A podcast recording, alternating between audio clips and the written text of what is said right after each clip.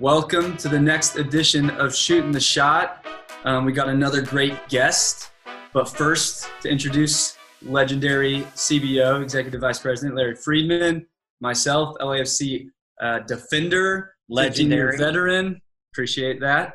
And today we have on an even bigger legend than you and I combined, and that is Mia Hamm, two-time World Cup winner, two-time gold medalist um, might get overlooked four time NCAA champion at UNC, which I can appreciate.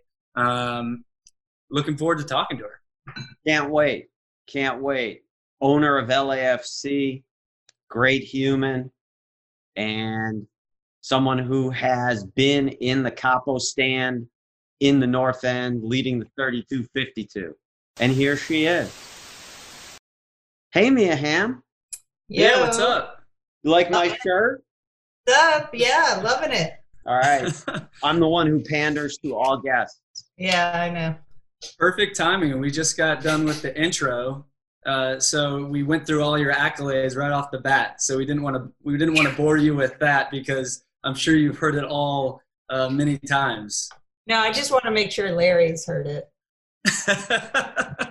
I understand. So I have a feeling this is how this uh, this chat's gonna go. Is, yeah. is Mia Mia talking crap? We, have spent a lot of lot of time together. Yeah, and uh, we we we should get it out of the way now, Mia. Shout out to Mark Joubert, Brendan in common. Yeah. Troublemaker extraordinaire. We'll just get right into it if you don't mind. Let's do it. We've got some soccer questions. We've got some non-soccer questions. Um, kind of all over the place. But perfect. Found it fascinating that you were in fact born in Selma, Alabama, and the last thing I think anybody thinks or that comes to mind when they meet you and get to know you is here's somebody from the deep, deep South, and wondering if your ultimate pump up the jam song is Lynyrd Skynyrd's Sweet Home Alabama? um, in certain instances, depending on how many drinks I've had, uh, it, it it might happen. No, my dad was um, career Air Force, and he uh, went to flight school. There used to be a, a flight school, Craig Air Force Base in um, in Selma. It has since closed. But uh, myself and my two older sisters, we were all born there. And um, yeah, my dad, uh, we spent, I think after I was born, it was about a year. And then we moved. He um, was able to finish his uh, master's degree over in Europe. So we got sent to language school out in Northern California. And um, he and my mom kind of did the accelerated learning of Italian. And um, yeah, then we went over to Florence for about a year and a half to two years. And is that where your soccer uh, passion began? It, in it's Florence, where my watching those games. Yeah, it's passion where my my dad knew nothing about it, but uh, imagine. I think they were in their late twenties. He and my mom with three girls, and they lived in a small pensione in the middle of Florence with surrounded by um, Italians. So it's not like he was on a, an American military base or anything like that. So, and he befriended um, a neighbor who would drag him to Fiorentina games. And he was like, "Oh my God! I've like I've heard of soccer, but I've I've never witnessed anything like this. The passion and and how um, you know people would just sit in front of their tvs for two plus hours and it was like the country would stop whether italy was playing or your local uh, club team and you bounced around from italy then you went to wichita and then you ended up in virginia right and virginia is like a hotbed for youth soccer and, and college soccer obviously but in virginia is where you became competitive and started to really take it serious or was that after that? Well, I I competed in in uh, North Texas. I mean, Dallas was kind of the strongest environment for soccer at the time, and uh, but most of the time where I was from, I played AYSO soccer, and then kind of, and most most of that was co-ed, which usually meant it. I was one of maybe two girls on the team if there was another girl on the team.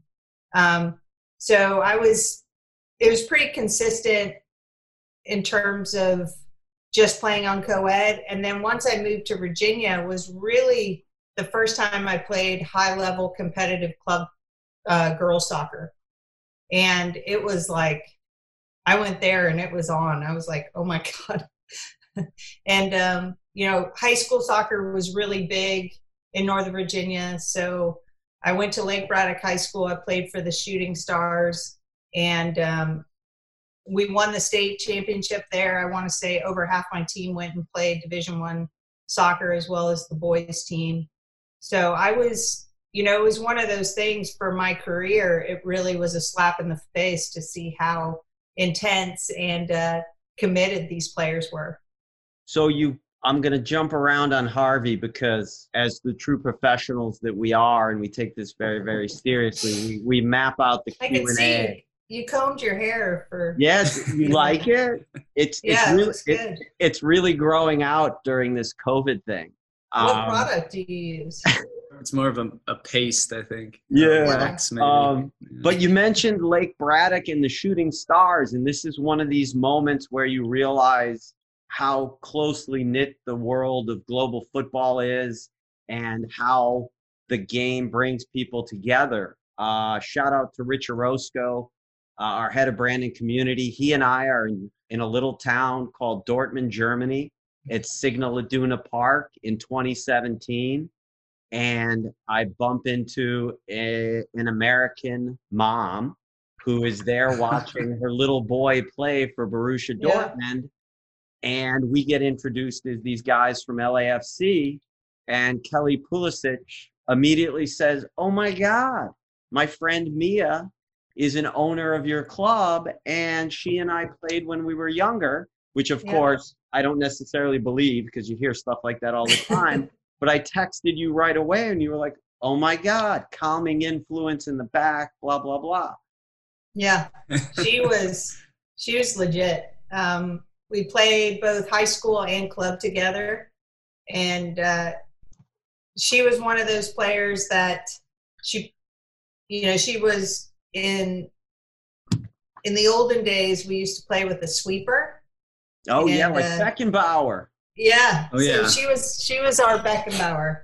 And uh, you have to have kind of a tactical cerebral and, and calming um, disposition to play that that position. And and she was all those things. We could set play out of her but just constantly organizing the back and front. So um no it was, it it is a small world um and it's great to see you know the success of of christian and i know so much of his personality and his drive. Um you know people talk about his dad but but kelley's right up there with him. And how about the just the beauty of how it comes full circle and BVB comes and plays mm-hmm. the first international friendly at Bank of California Stadium against LAFC. And Kelley is bawling her eyes out from uh, one of the uh, field suite seats with her feet on the grass because she just can't believe it. She can't believe that her son is playing for that club, and here they are in LA, in the United States, playing against a team that her former teammate and good friend Mia Hamm is an owner of. Yeah, well, I, I can't imagine what it's like as as a parent to to see your um, your child, even if it's just one day, fulfill a lifelong dream, and to know everything they've put into it.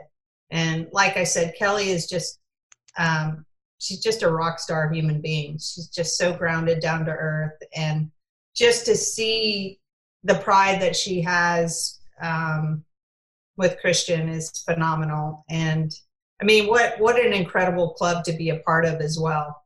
So, you know, growing up in Mission Viejo, California, like, like I did, I don't know if you knew that. Can you um, swim? I just want to make sure. Can you swim?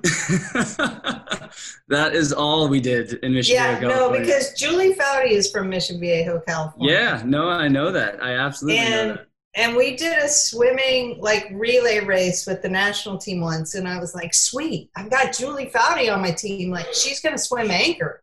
She's from the swim dive capital of of the country of the of the world. And she Nadadores. jumped, They had the Nadadores. It was like a whole swimming club. It was huge. No. Yeah. she she jumped in the pool, and I don't know what she was doing, but it wasn't swimming.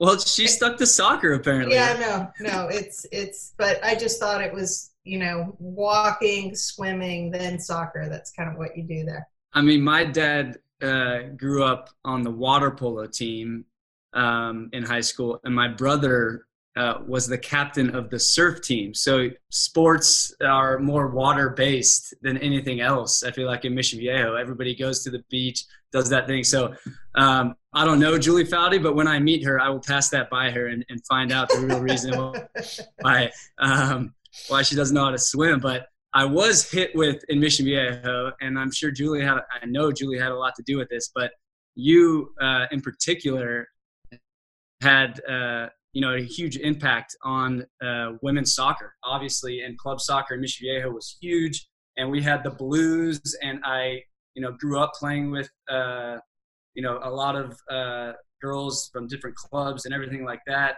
And you had such an inspiration um, in that area in particular. I just, it, it was so evident, obviously, with the World Cups and everything.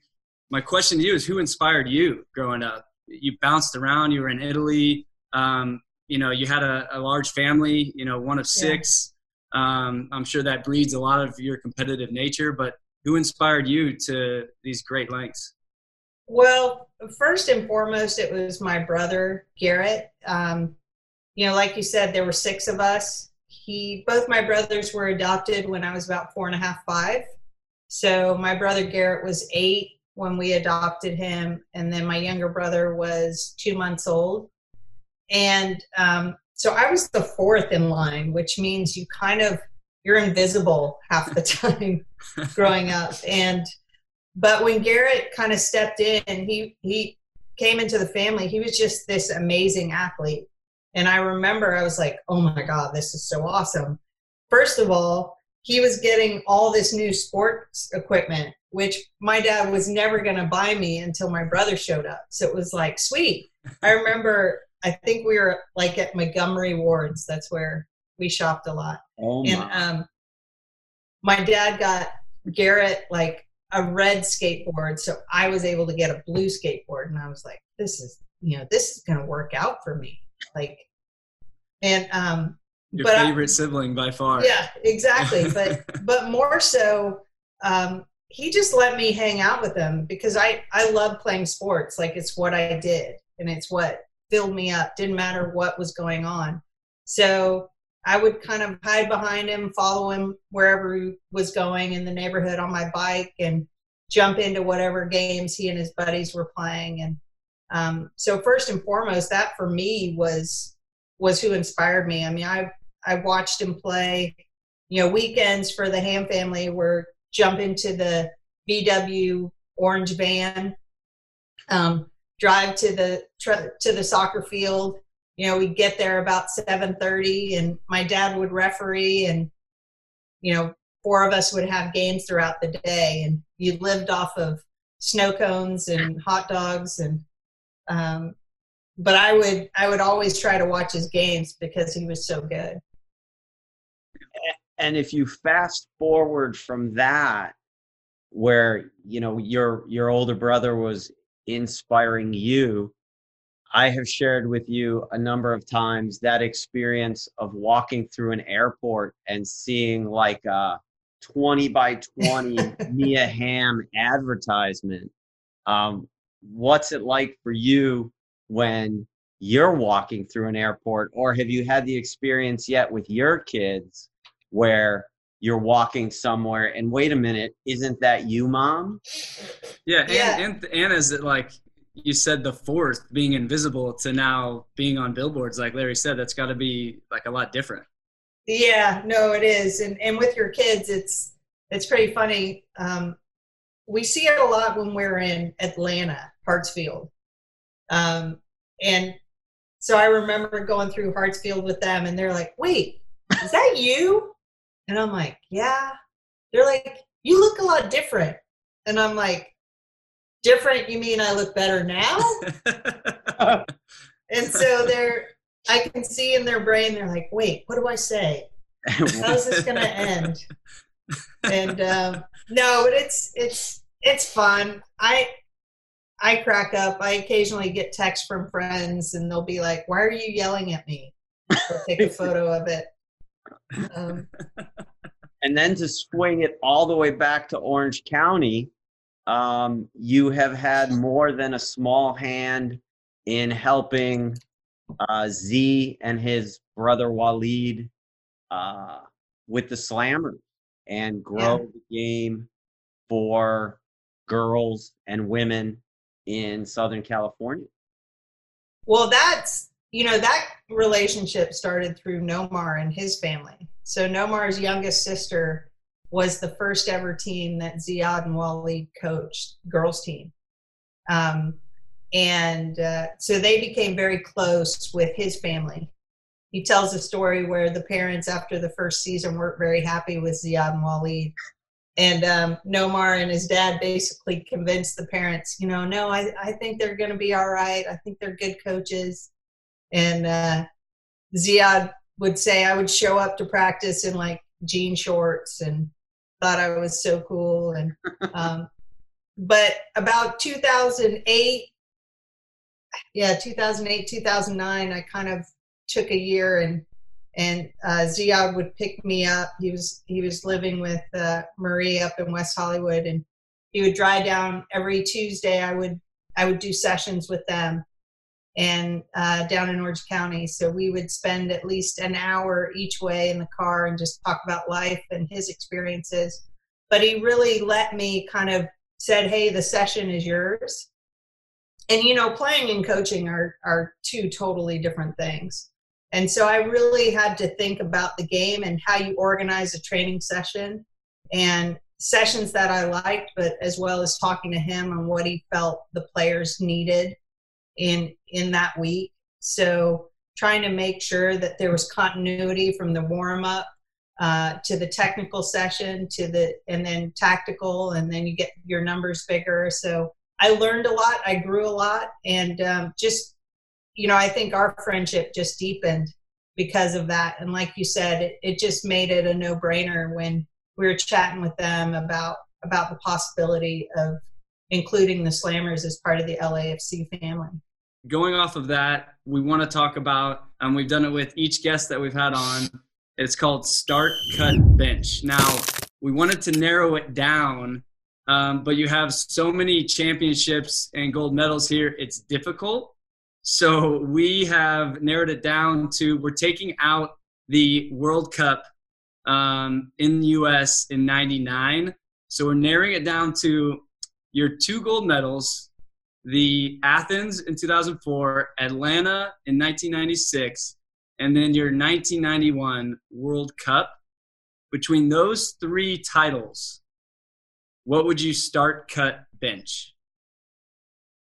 I would start the 96 Olympics. Yeah, it was, I mean, everything happened so fast. It's what I grew up as, I think most Americans watching. And uh, just thinking of playing for your country in the Olympic Games. And ever since I was little, I was like, I, you know, I'm, I'm don't do gymnastics. Maybe I can figure something else out. And even if that meant I was a volunteer, I was like, I just want to be a part of that. And then, you know, in 90, I think 93, I remember in, in college, uh, we got the word that we were going to be in a, a full medal Olympic sport because a lot of the time you're exhibition first. And then, um, but they put us in as a full medal sport in 96. And to do it in your home country, it was like, oh my God. Um, so the next is is cut Bench. bench. Um, We just I- assumed we just assumed that the 1990 World Cup was like at the top. because of all the hype and Yeah, yeah. and everything. So we, we just took that one off right off the bat because that was the start we thought would be. But now hearing you talk about the '96 gold gold medal, maybe that would have competed a little bit. Yeah, I mean bench. It's I don't know. It's so hard. It's like picking your favorite child. Oh, we all have one. Yeah. Um, I guess. I guess I'd I'd bench. Um, what did you say? 04? The Athens gold medal. Yeah. Yeah. And that means you're cutting the 1991 World Cup China. See? I mean, what cool. what is it? It's and I only say 91. It was um because no one even knew we won. so it's like we to be honest with you, so um FIFA was like, okay, we're gonna fly you over to China for the Women's World Cup. And we're like, you know, Federation's like, great. But you actually have to fly through Europe and pick up the European teams. And then fly through a you know, we it was crazy and flew to the Hong. Kong. Yes. wow. So rather than, you know, meeting in San Francisco or Los Angeles and flying over and it be like, you know, 14 hours. No. We uh we went all the way around the world and we had to do that on the way back. So it's not like Drop 'em off. congratulations you win. Yes. So we went back and um so yeah, should and then- celebrate on the way back, right? we did. Yeah. I mean, we did, but you know, that long of a flight, they only can carry so much alcohol. Right. And, you know, because it's a full day, it's like the last place you want to be, you know, sick is on an airplane. Um, but I remember landing in in New York, and we walked off the plane, and there were three people waiting for us with flowers, and two worked for the airline. So it was like really. yeah no one no one really knew what was going on and and that's the only reason i say that. I mean it's your first it's the first world cup. It was we didn't know what was going to happen after that. It wasn't even called the world cup. It was called the women's championship for the m&m cup or something like that. Really. yeah so Wow. there were a lot of things that are near and dear to my heart but when you look at it people are, it, it wasn't taken as seriously in terms of the way it should have been um, Yeah. Of course.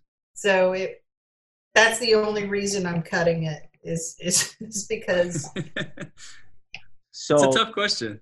yeah, so let's get to one that was treated much differently yeah and remembered much more fondly 1999 and the the final i was watching a little youtube highlight the other night and as the game is going to pks the broadcasters are commenting on the fact that the your teammate i believe it's michelle akers hmm who would normally take penalties was out of the game and the, the commentators are speculating on who's going to be in the five and they immediately say with the camera on you well mia Hamm, you know this isn't something she normally does so she probably won't be in the first five Sometimes your best scorers are not your best penalty kick takers, so everyone's probably expecting Mia Hamm. What are your thoughts on that? She doesn't take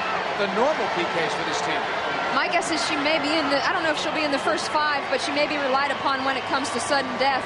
and then sure enough there you are yeah And Harvey and I were wondering, did you lobby the coach in the moment or or how did this come about?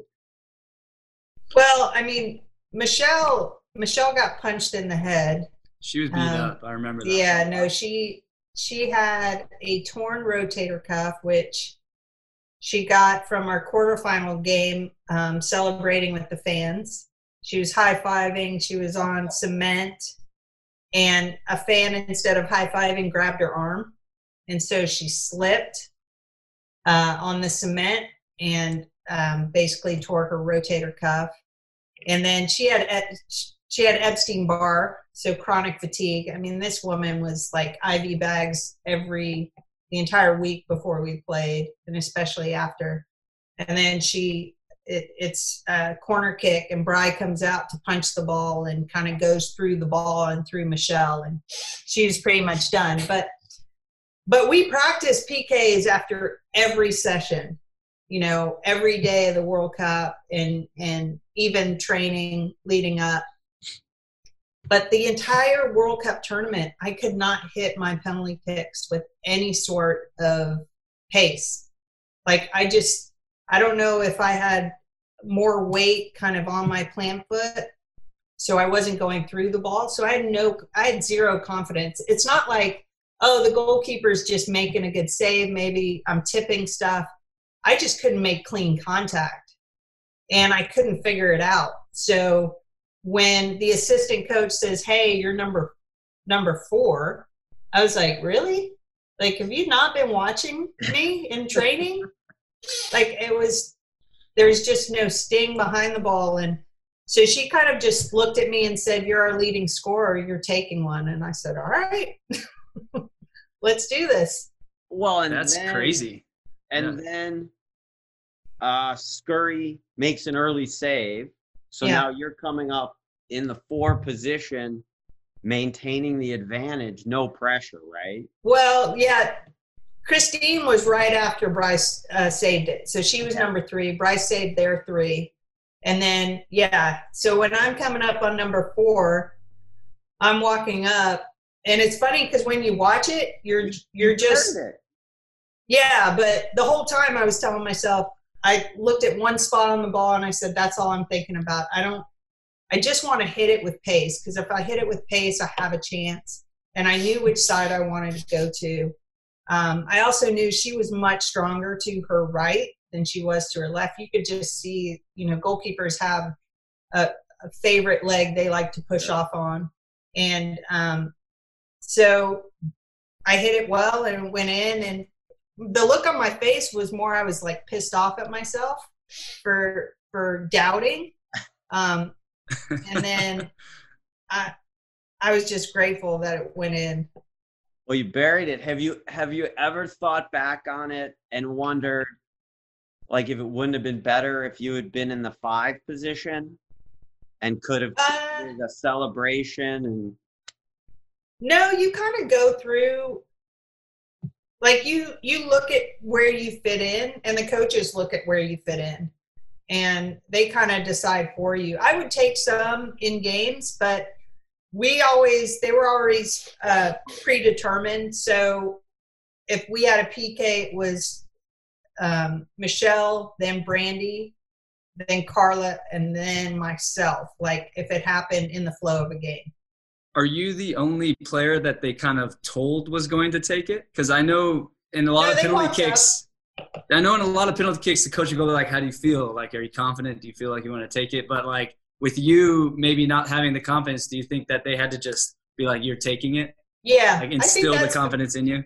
I think that's better. And now, um, being a parent, like letting your kids kind of sit and stew about it rather than just saying, "Hey, guess what? Um, you're jumping." And Yeah, and uh, I think for me, just the confidence behind the appointment was so important as well. Like basically, you're number four, yeah, not like. How do you feel? You because as soon as they start making that face, you're like, oh, like But- it's as if you get you get smashed in, in the face and your teammate runs up and they're like, Yeah. is it bad? And you're going, no, it's it's all right. It looks good. Like immediately they start freaking out. So But, but there's also the pressure of if a coach just comes up to you and asks you to take one, in, inherently because you want to like appease the coach, you're just like, yes, I can take one, even though deep down, and I've had that feeling multiple times where I'm like, I am not confident whatsoever, but I'm going to say yes because I feel like I have to because they asked me to take it, just like you're saying. So- Yeah, I mean, it's one of the things that one of the reasons why I like um, not just in in the five, but in the flow of a game. You, there, it's already assigned, yeah, and then those players, uh, like if that if that player ends up having a knock, like they're the ones that were fouled or they've been kind of limping around the field, that they they have the confidence to go to the second in line and say, "Hey, it's yours." Like, um, so you know, with youth soccer, as soon as there's a PK, it's like, you know, eight hands rise up and they're looking at their coach, me, me, me. Where I was like, oh, it's so much better. Just it's already predetermined. well, it's also a World Cup, so there's a bit more uh, pressure on that. There was a moment. Uh, you're not going to remember this whatsoever, but growing up on the youth soccer teams, I was on an under 17 national team, and we were together for two years. So I was there when I was 15, 16. Um, we had a uh, like an exhibition game. Uh, it was like closed doors against you guys in like 99, around 99, 98. I would say probably 99, 2000. Um, I want to know if you actually even remember that one. Where was it? Man, it must. It was on the East Coast. It uh, it must have been either Florida or somewhere in the Carolinas. My guess it was probably. I remember playing um, down near the the Miami Dolphins, like Fort Lauderdale area. Yeah, absolutely. We were in we were in Sarasota, so it was we'd always bus anywhere and everywhere we could get a game, and we, we played we trained outside Orlando. That was kind of our home base there up in Lake Mary for 99. So, um, but I remember that experience like it was yesterday because we were so excited. You guys have come off so many championships and everything. And as like a 15, 16 year old playing against, you know, the women's national team, we were, you know, the most excited we had been to play against anybody, even into the World Cup. And I played against you. I was playing either center back or left back, and you were up oh, top. No. So it was oh, a highlight. It was a highlight of you know youth soccer and youth national team for me. But well, thank you, thank you for for you know playing against us. Those are such hard games for you guys. I remember, um, you know, there were some teams we would play, and there were some guys that were like would come onto the field and they would be in their mind, I'm going to see how many times I can nutmeg, you know, these women. And so growing up playing with guys and knowing what that meant, I was like, oh man. There was one time this guy like nutmegged one of my teammates and started laughing.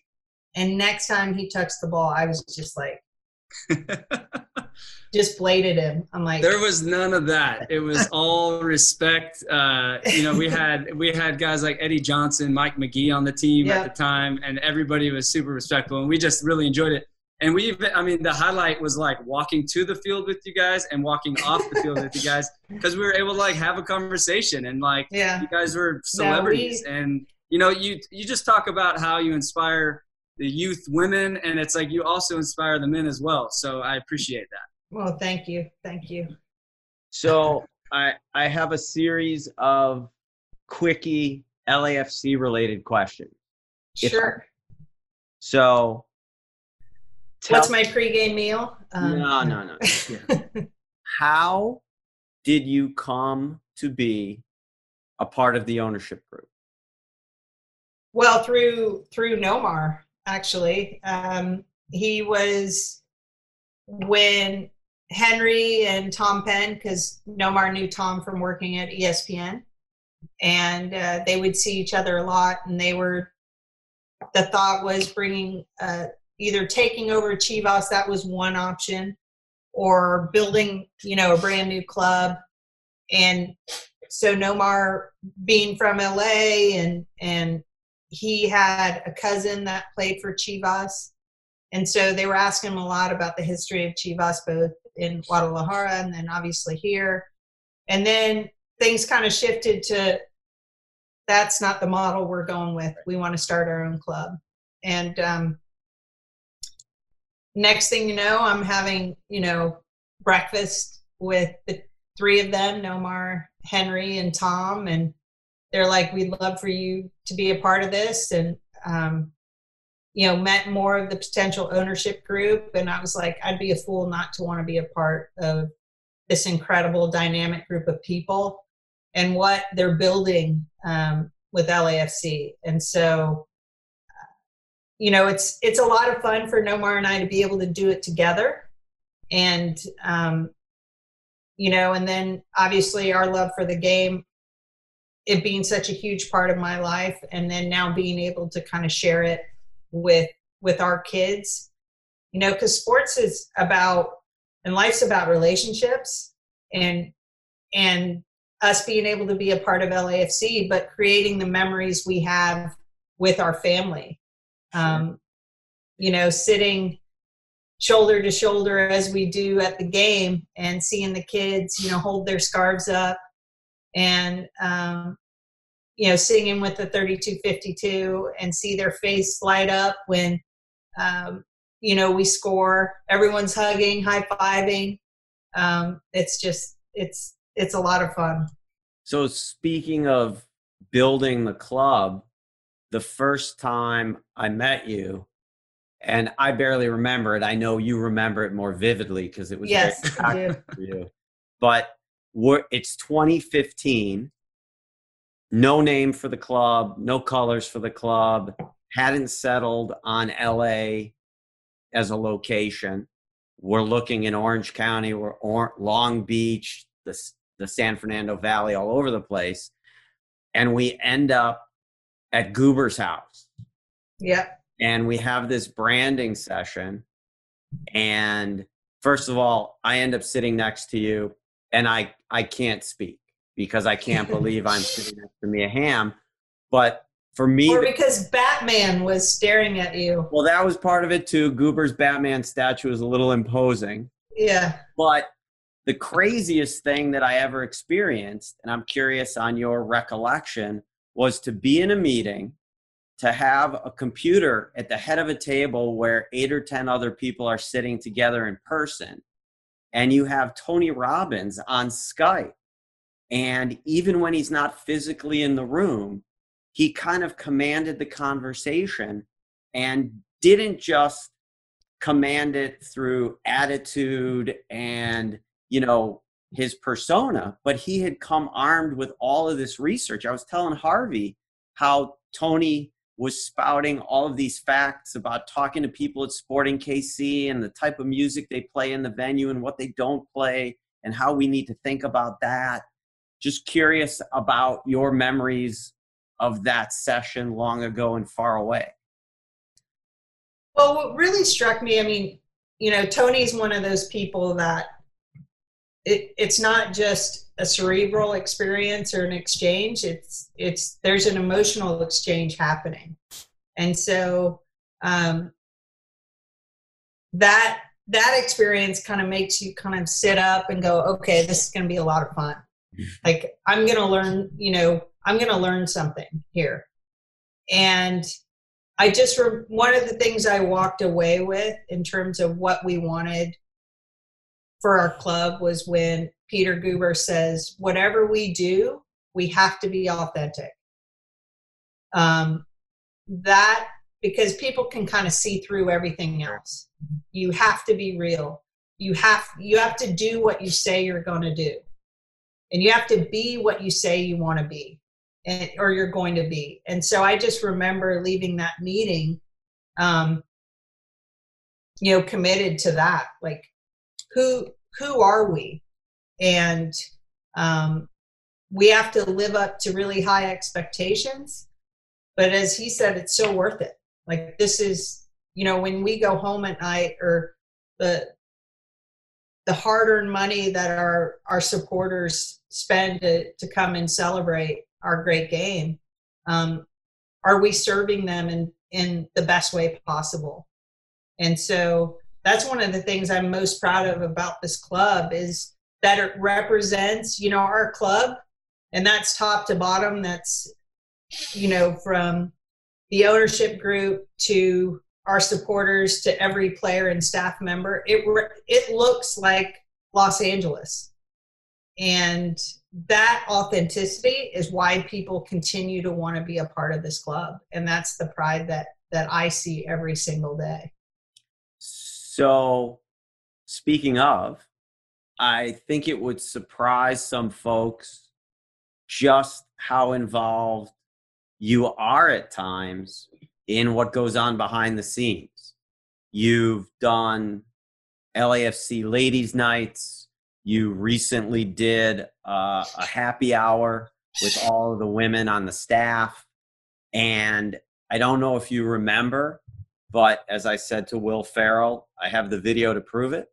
Uh, you actually have laid down recruiting videos for us. Hey Jessica, it's Mia Hamm. We would love for you to join the LAFC family, and I know together we can make a difference. There was uh, a woman who we were trying to convince to pick up her life and move from a good gig with the Tampa Bay Lightning and come 3,000 miles and join us at LAFC. And I texted you after meeting her in Tampa and asked if you could do a little video to try and influence her. And I don't know, maybe three whole minutes went by before you hit me back with a video. Wait, it was you that was asking for it? Yeah, sorry. Oh shoot! I thought it was Tom. Yeah. she, she she wouldn't have done it. Well, see, this is this is why I think I I think the video was really really good, but Jessica ultimately didn't take the job because it was with me. Oh, okay. If it had been with you, it would have been a different story. Yeah. And no, I. Sorry. Go ahead. oh, go ahead. No, I I think you know one of the the wonderful things is is I've been included in a lot, um, and I've been able to sit at the table and learn from everyone a part of our ownership group and at every level uh, from LAFC. I've never felt that I've been put in positions to grow but not fail. And, um, you know, that for me is important because I have a certain skill set that maybe someone else doesn't have. And I think we've been very conscientious at making sure that um, whoever's put out in front with LAFC on their chest once it comes back to that authenticity that they're speaking from a level of confidence but that there's an emotional investment there um, you know i can't tell you what it's like to to produce a movie i've never done it um, but i can tell you what it's like and what sports means to young girls because of what it meant to my life and how it changed um, the opportunities and the trajectory um, and where I am today. And those lessons I'm now transferring on to my kids. And, um, you know, we have really kind of strong minded, confident young girls and um, a son who believes his sisters can and should be able to do anything. And that's, you know, led the way in terms of now there's a majority ownership group of women uh, that run the St. Louis, which is amazing. How do you feel about being one of the first MLS owners, female? I, you know, I feel incredibly grateful and, and proud. And I think, uh, like you said, the trend is it's just trending up, and and more and more women are are becoming part not just of the ownership group, but of of coaching staffs. Yeah. Um, you know, you're you're seeing that happen. I think MLS, you're going to see it more. And, but it's one of those in terms of knowledge and experience and, and be able to give a different perspective. And um, I know it's something John and I have talked about, not me personally, because it's, it's not a path that I've chosen post career, but, um, you know, it's something that they've talked about. And so, you know, you're, you're seeing it happen and i'm just proud to be on the early side of it and we'll continue to support the growth and the development of women in our game and at every level so how did it come to pass that you ended up as the co-lead in the will ferrell introduction as an owner of LAFC at the Crest launch. Did did you guys draw straws and you got the short straw or you got the long straw? How did it happen? No, I think I think they looked at who else was a SAG member or had been a SAG member. you know, between Nomar and myself, it was like ah. I had seen Will's movie, so I, I it was so funny because they they threw me into the room with him and they were like, "Hey, Mia's going to introduce you," and I was like, "Awesome." And he, I just remember him looking at me, going, "You know, I really love soccer. Like, I love it. Like, this is not, you know, this is serious for me. Like, my wife played, my kids play, we coach our kids. Like, this isn't a joke that we're a part of this." And I'm like, "I got it. I love it." And you see it every time he's there. Like, they're they're the best. It is true. So, one last LAFC question. First match in Seattle. We win. We go down and try and get a chance to see Harvey and the other guys on the team down by the locker room. And in this crazy moment, and there's a picture in my office to commemorate the moment. I end up standing and having a conversation with you, Nomar, and Carlos Vela. And for me, it was like living that Sesame Street skit where it's like one of these things is not like the other. I, I just still can't get over every morning when I walk into my office, back in those days when you could walk into your office um, that that even happened. I know. Three out of the four has have like world class hair. I mean, it's just. Yeah, it's not I, Carlos. It's not honestly, Carlos. Carlos and Nomar are like gold medal hair. Yeah. It's I mean, I I had a shampoo commercial, so there you go. Oh, well, thank you for teeing up Harvey to ask you about your Gatorade commercial. Yeah.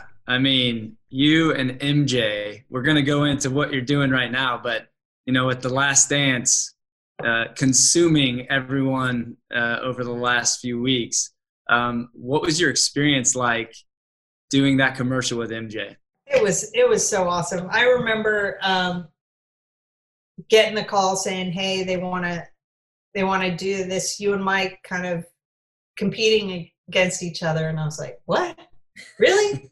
He's like yeah.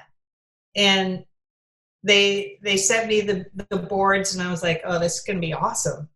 So the last thing i wanted to do was was uh to mess up. I was you know like mj is like my older brother. Um we would shoot hoops off you know, when we were on set, just waiting for them to set up the next shot. Um, so awesome. You know, his son was on the set, so we'd play 2v2. And I'd be sitting there, I'm like, are we, like, I know he's not going to go after it, but are we allowed to win? Like, can we win? one of those things. But the the judo flip was one of those things that we just did in one take. Like they were talking about how to how to do the scene and and I just kind of grabbed him and he helped, but we didn't talk about it. I just turned and flipped him and he kind of jumped over and they were like, wait, that was awesome. Can you do it again? And we're like, nope, that's it. That's about it. That's all we got. I'm not, I'm not throwing Michael anymore.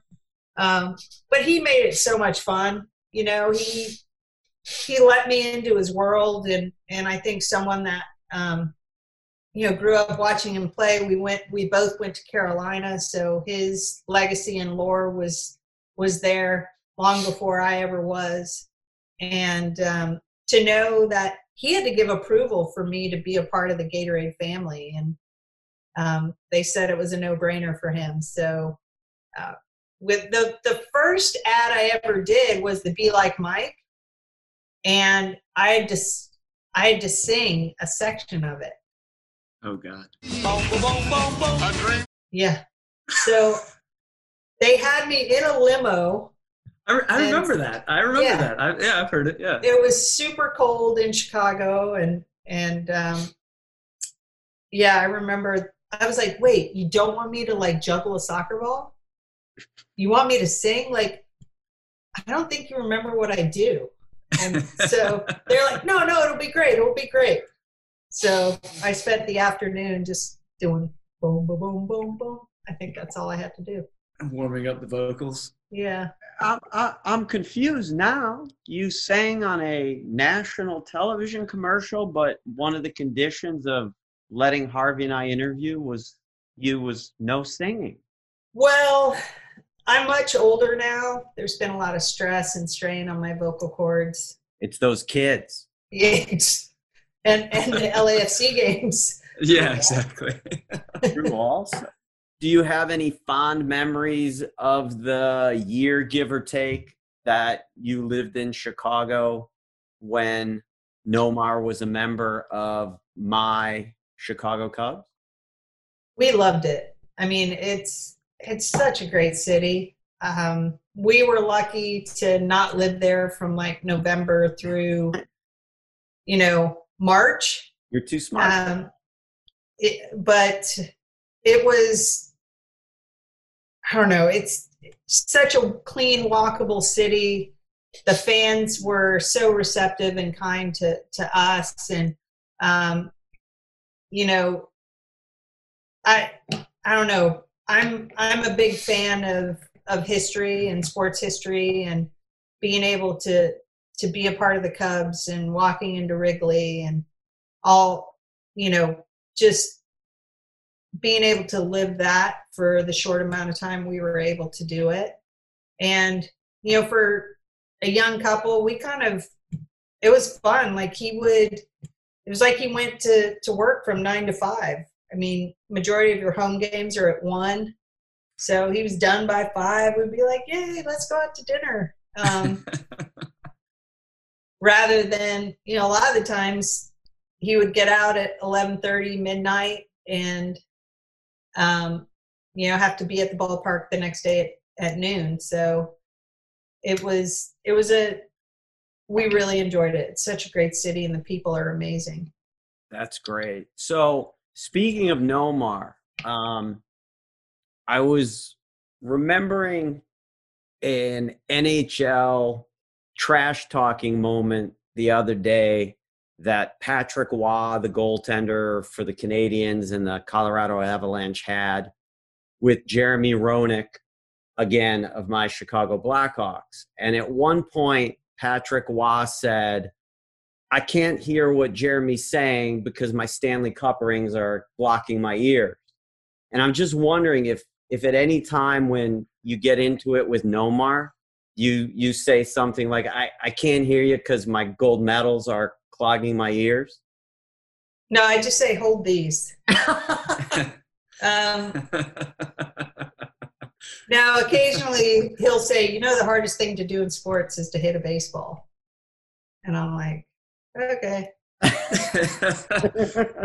No, he's he's he's incredible at what he did. I always laugh. I'm like, honey, you can get hit by a 95 mile an hour fastball and not shed a tear, but you get a sore throat, and it is like death is is on the doorstep. Like I cannot figure this out. did his did your girls turn him into mush as well?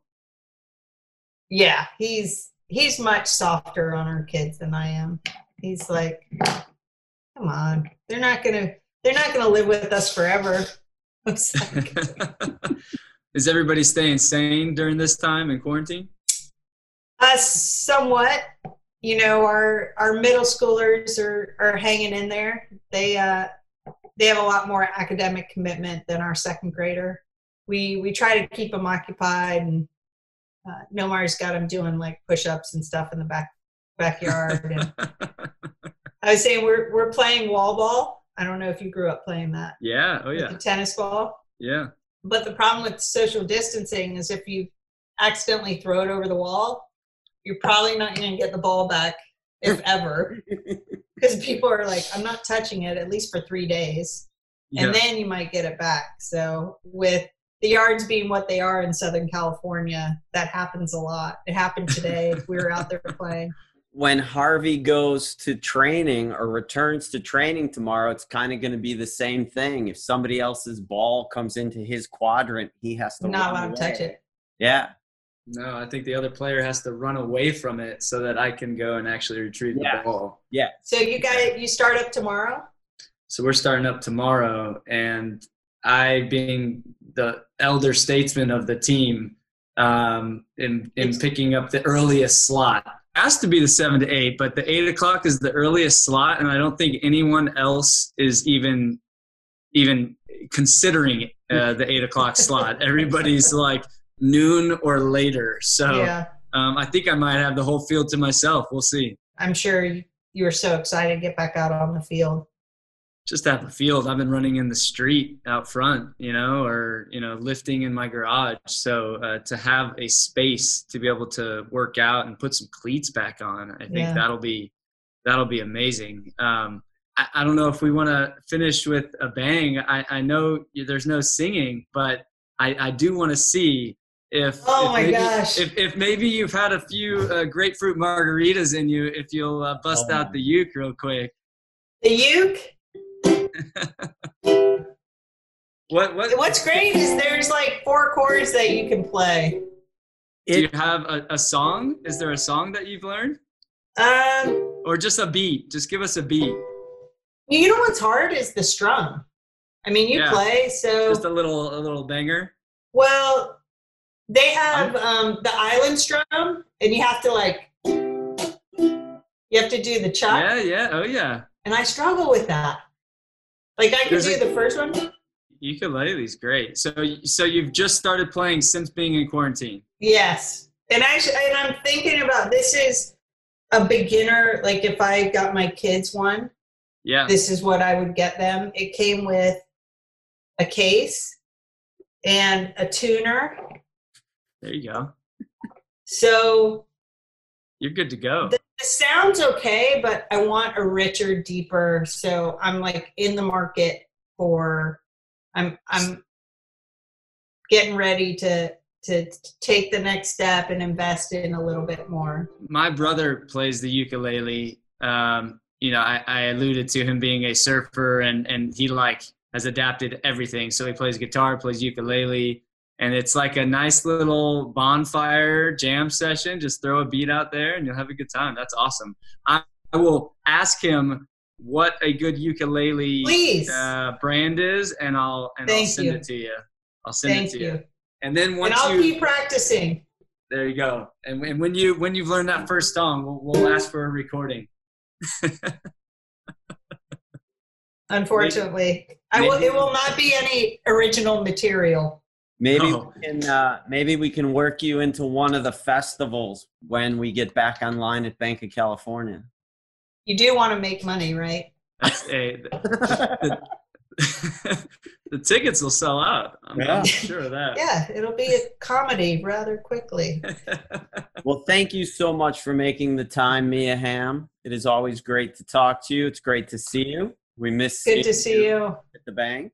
You're looking good, Larry. You're looking good. Well, I think it's because I let the hair grow out. Thank you very much, Mia. I really appreciate it. Jordan, your time. take care and, and best of luck to you. Enjoy All right, being out our- on the field Send, again. s- send our best to the family. Stay safe. I safe. will. You hello too. All right. All right. Bye. Thank you.